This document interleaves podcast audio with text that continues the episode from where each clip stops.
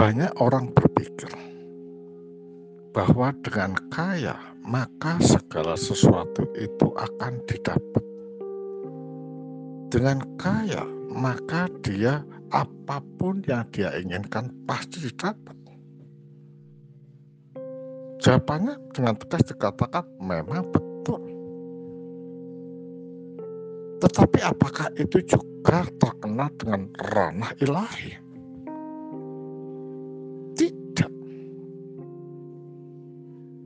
Ranah ilahi itu tidaklah bisa diukur dengan kekayaan atau kelimpahan yang ada di dalam diri seseorang. Tetapi ranah ilahi itu hanya dapat diperoleh oleh seseorang yang mau membuka diri dan membersihkan hatinya di hadapan Sang Kalik. Jika seseorang itu mempunyai kekayaan berlimpah-limpah, namun hatinya itu tertutup untuk menolong orang lain, maka apa artinya kekayaan itu? Tapi memang ini tidak berarti bahwa kekayaan itu nggak perlu. Kekayaan itu bukan dosa, dan bukan dibenci oleh sang kalik bukan. Tetapi bagaimana kita memperlakukan kekayaan itu? Kita pakai untuk kebajikan atau kita pakai untuk sesuatu yang mensengsarakan orang lain? Menindas memerintah memperbudak atau untuk maksud-maksud tujuan yang lain yaitu untuk kejahatan. Jadi bukan harta itu yang jahat, tetapi bagaimana sikap kita terhadap harta itu. Karena itulah kita dapat melihat di sini. Harta itu bisa memakmurkan, tetapi di sisi lain bisa menghancurkan seseorang.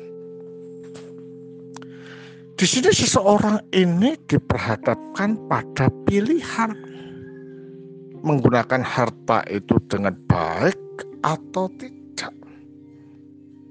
Menggunakan harta itu untuk menolong seseorang atau tidak. Menggunakan harta itu untuk membangun atau tidak. Itu adalah tergantung pada seseorang yang memegang harta itu. Tetapi kalau harta ini kita gunakan untuk sesuatu yang tidak baik, mengumbar nafsu, poya-poya, berzina, untuk kejahatan dan lain sebagainya, maka itu artinya kita sedang menggali kubur kita sendiri. Atau kita sedang memisahkan diri dengan sang kalik. Karena dengan mengumbar nafsu, dan melakukan sesuatu yang tidak senonoh itu dengan harta, maka orang itu memisahkan diri dari sang kalik. Karena untuk menyatu dengan sang kalik itu perlu kesucian dan kejernihan kalbu. Dengan berbuat baik, maka kita bisa menyatu dengan sang kalik. Tetapi sebaliknya jika berbuat jahat, maka kita terpisah dari sang kalik dan menunggu kubur kita sendiri. Karena itulah orang bijak pernah mengatakan demikian. Lebih mudah seekor unta masuk ke lubang jarum daripada orang kaya. Artinya apa? Artinya bagi Allah itu tidak ada sesuatu yang mustahil.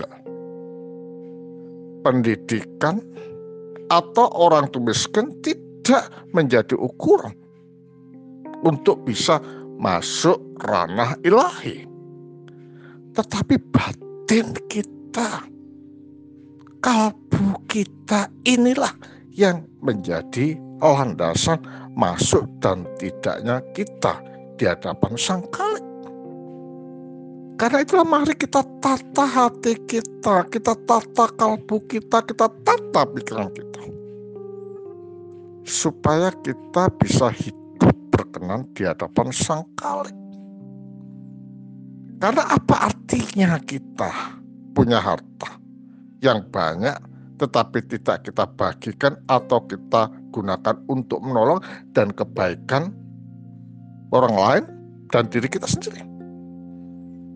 Apa artinya? Karena itu toh nanti tidak akan kita bawa mati.